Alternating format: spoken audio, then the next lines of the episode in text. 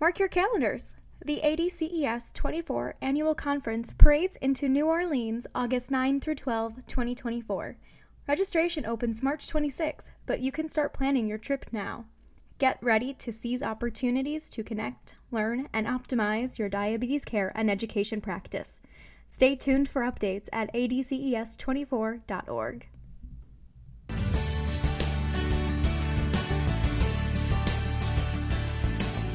Hello, and welcome to The Huddle Conversations with the Diabetes Care Team, a podcast by ADCES. In each episode, we speak with guests from across the diabetes care space to bring you perspectives, issues, and updates that elevate your role, inform your practice, and ignite your passion. I'm Leslie Kolb, Chief Science and Practice Officer at ADCES. In today's episode, we've got some exciting news to share with you. As of January 22nd, 2020, we are the Association of Diabetes Care and Education Specialists. I'm joined today by Kellie Antinori-Lent, 2020 President of ADCES.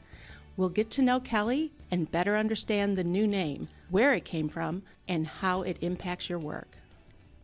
Kellie, thank you so much for being with me today, and I want to congratulate you on being president of the Association of Diabetes Care and Education Specialists for 2020.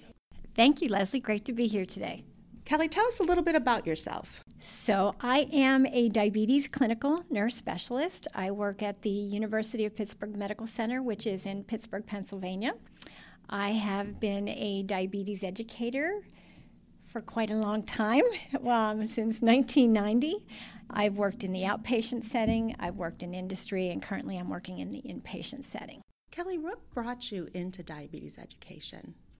That's a good question. Shortly after I became a nurse back in the 80s, I started to work on a clinical research unit, and the chief of the unit was an endocrinologist, and we did quite a bit of diabetes research.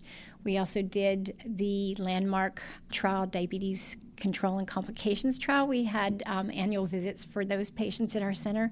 So that really introduced me firsthand and up close and personable with diabetes.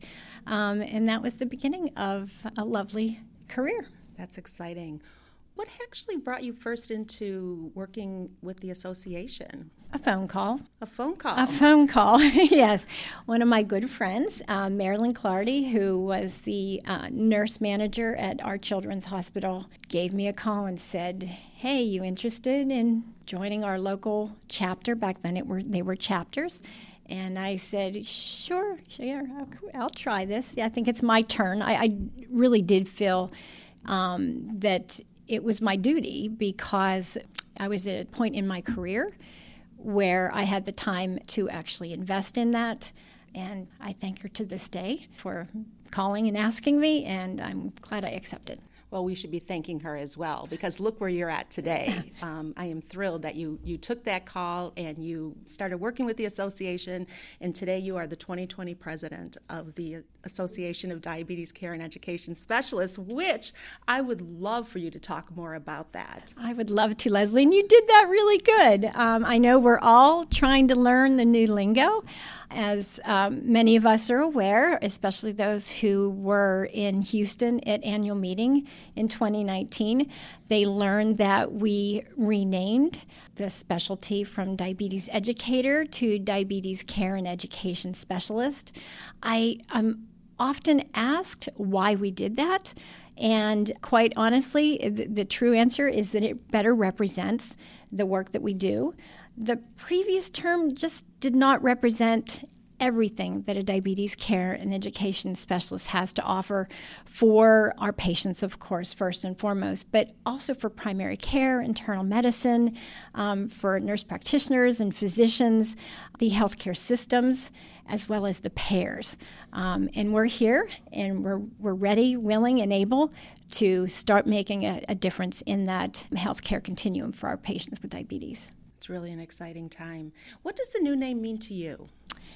It, it's an opportunity. It's an opportunity for us to work together and excel and make a difference again in the lives of patients with diabetes. More specifically, we know we have the evidence, we have our personal stories, we know that we can help patients live longer, more robust, more full uh, lives and we want to see that happen. For some reason, we've been underutilized and un- underrecognized, which quite honestly leads us to feeling undervalued part of the healthcare team.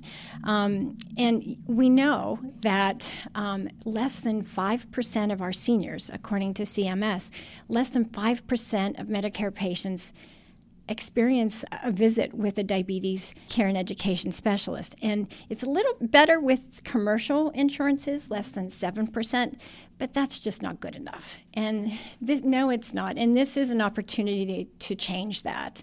And it's a little difficult to understand with an epidemic of diabetes like this um, and the needs of this population why these numbers are so small. But you know what? After 40 years of saying we need to make a difference, I'm proud to say that we are. Yeah, it's exciting. And I know I've, I've been part of it along with you on all the work that was done to get here. Can you tell the listeners a little bit of how, how we ended up here? Yes, it, it started back in 2017 uh, when we started to talk with our stakeholders.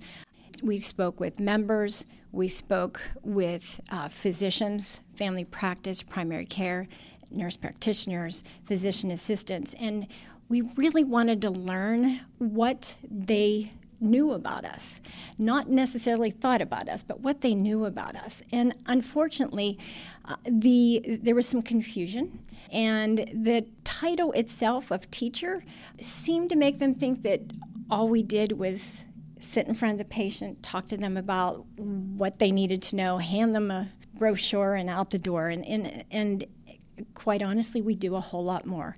And again, that is why we felt very strongly about having care in the title, because some of the research also told us that that's really what we do. We do take care of the patients. We're the people who um, uh, not just teach them what they need to know, but we answer questions after the visits, between the visits. We help them problem solve and identify ways to decrease the burden of diabetes. So the work is being able to bring that name to the forefront. And this all began with the new vision for the profession. Can you tell us a little bit more about that?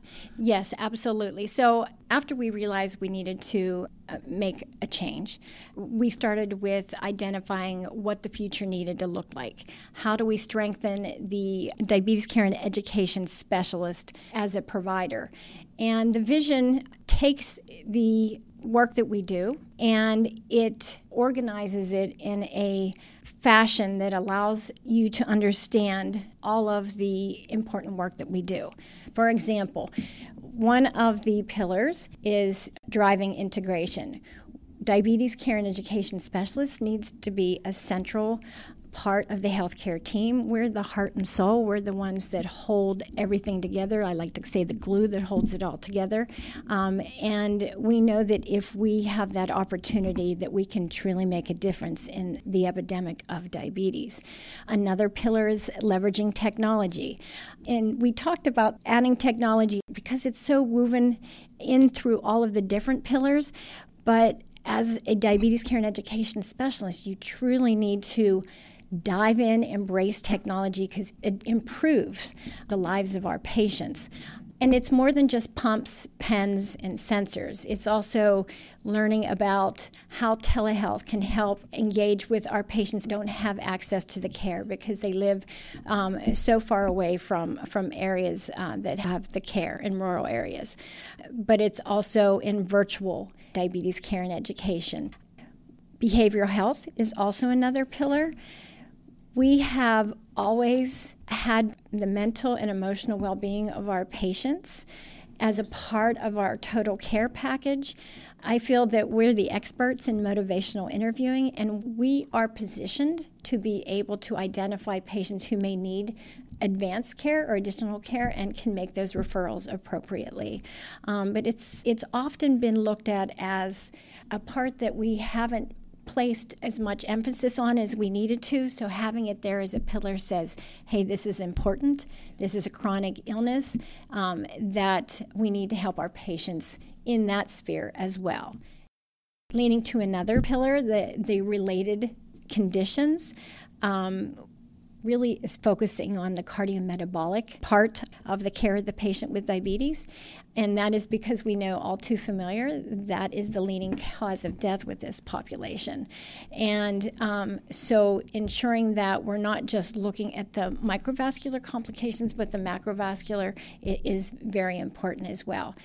We, as diabetes care and education specialists, have always looked at that. I can remember years ago, we're focusing on the lipids, we're focusing on the blood pressure. We, we've always done that, not just the A1C, but we need to make sure our colleagues are up to date and upskilled in that area to function at the height or the top of their scope of practice.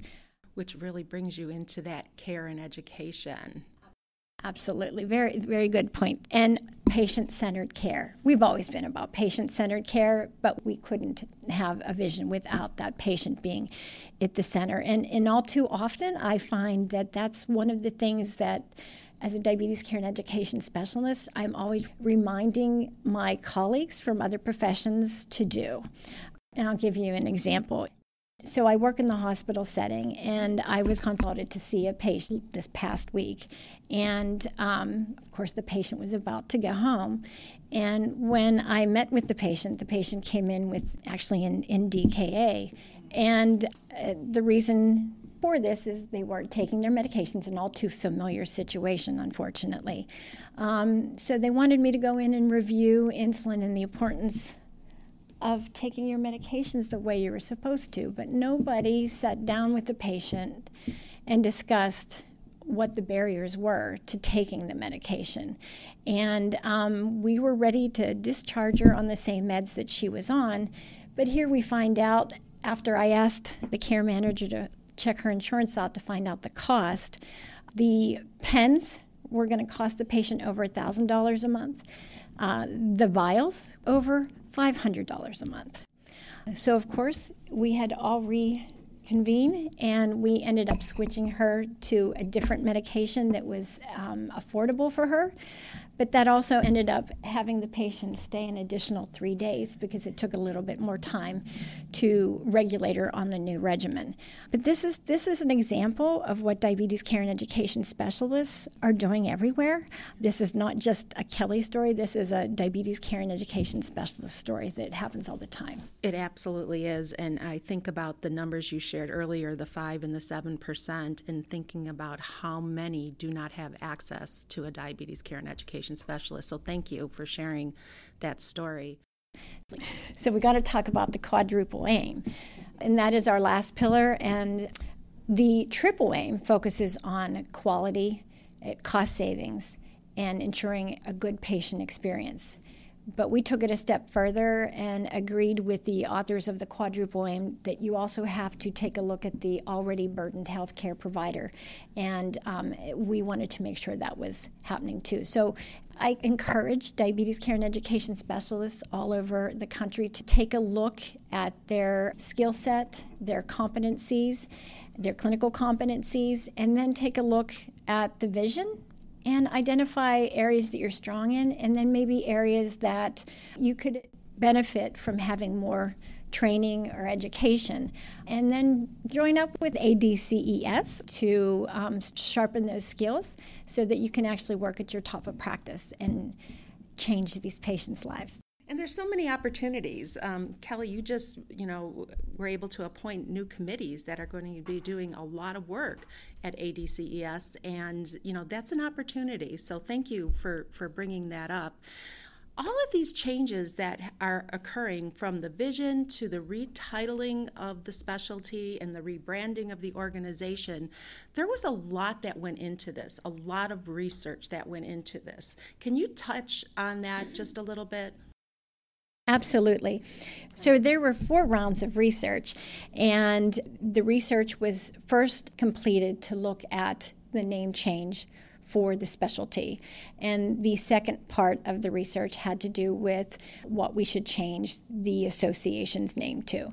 And it was important for us to not just sit here in the office and decide upon this. We wanted to make sure that our members and other healthcare professionals were involved in that decision, and, and that's what we did. So the changes are founded in research, and um, in that process, we engaged with stakeholders, and of course, First and foremost, we reached out to the patient with diabetes as well as members to learn their thoughts on the name change for the specialty as well as for the association. But we also reached out to other healthcare providers uh, in the healthcare team primary care physicians, internal medicine, endocrinologists, nurse practitioners, physician assistants, um, and payers as well. So we wanted to make sure it was comprehensive, well rounded, and everybody had a say in the future of our organization.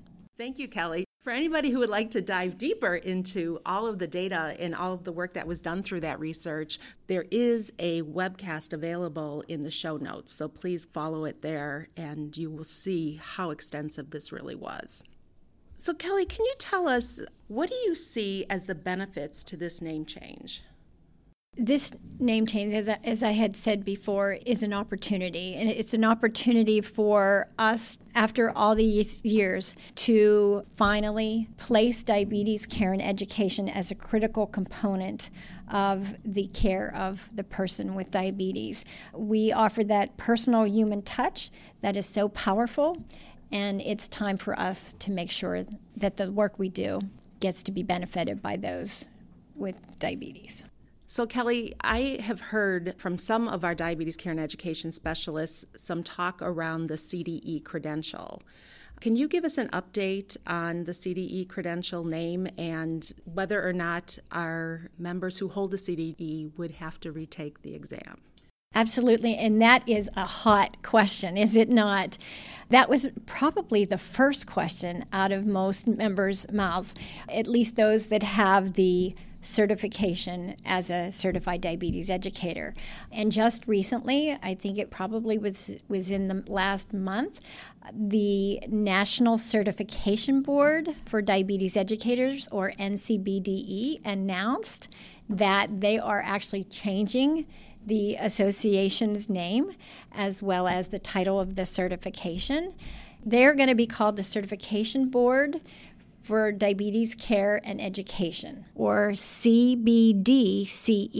And to reassure everyone, you do not have to retake the exam. Let me just throw in here that they work with us collaboratively throughout this entire process. And, and that, that warms my heart, but it, it makes me feel good about the work we did. Please visit their website at ncbde.org for more information. That's great. And I understand that beginning in 2020 that the CDE will actually become the CDCES, the Certified Diabetes Care and Education Specialist. So Kellie, now that you've shared all of this fantastic information with us, and it's so exciting. I can't wait to see where 2020 brings us. Can you share with our listeners what they can now do in their practice to help implement the vision and the new name? Absolutely. First and foremost, I ask all healthcare providers out there that are not diabetes care and education specialists to get behind our members um, and, and help us um, uh, help you care for these patients with diabetes. I would recommend that diabetes care and education specialists who aren't members to join the uh, association and join us in this journey, this transformation. And those that are members, this is your opportunity to make it your own, personalize this journey, and become the best diabetes care and education specialist that you can be. Um, our time is now, and we'd like you to join us on this journey. Thank you, Kellie, and thank you for spending time with me today to talk about all of these changes. Is there anything else that you'd want to share that maybe we haven't touched on? So, yes, Leslie, there's actually one more thing, if you don't mind. I would like to encourage our members to visit diabeteseducator.org slash ADCES for more information. There is an employer guide there that will help you to engage with your employer um, and make this transition seamless. And I would encourage you to let us help you. Let us help you become the best diabetes care and education specialist that you can. Um, make the vision personal because when we work together, members thrive, and that means that our patients with diabetes will also thrive. That's great. Thank you. Thank you for listening to this week's episode of The Huddle Conversations with the Diabetes Care Team. It's an exciting time to be a diabetes care and education specialist. The new association name and specialty title will help people with diabetes, prediabetes, and cardiometabolic conditions, as well as the larger healthcare team, payers, and providers better understand what we do. This is a big step forward to ensure our services are appropriately valued and utilized. We hope you'll join us as we lead the charge for optimal person-centered care. Visit diabeteseducator.org slash ADCES to find out how you can elevate your role and access tools like the new Employer Guide. For resources and research referenced in today's discussion, go to diabeteseducator.org slash podcast. The information in this podcast is for informational purposes only and may not be appropriate or applicable for your individual circumstances. This podcast does not provide medical or professional advice and is not substitute for consultation with a healthcare professional. Please consult your healthcare professional for any medical questions.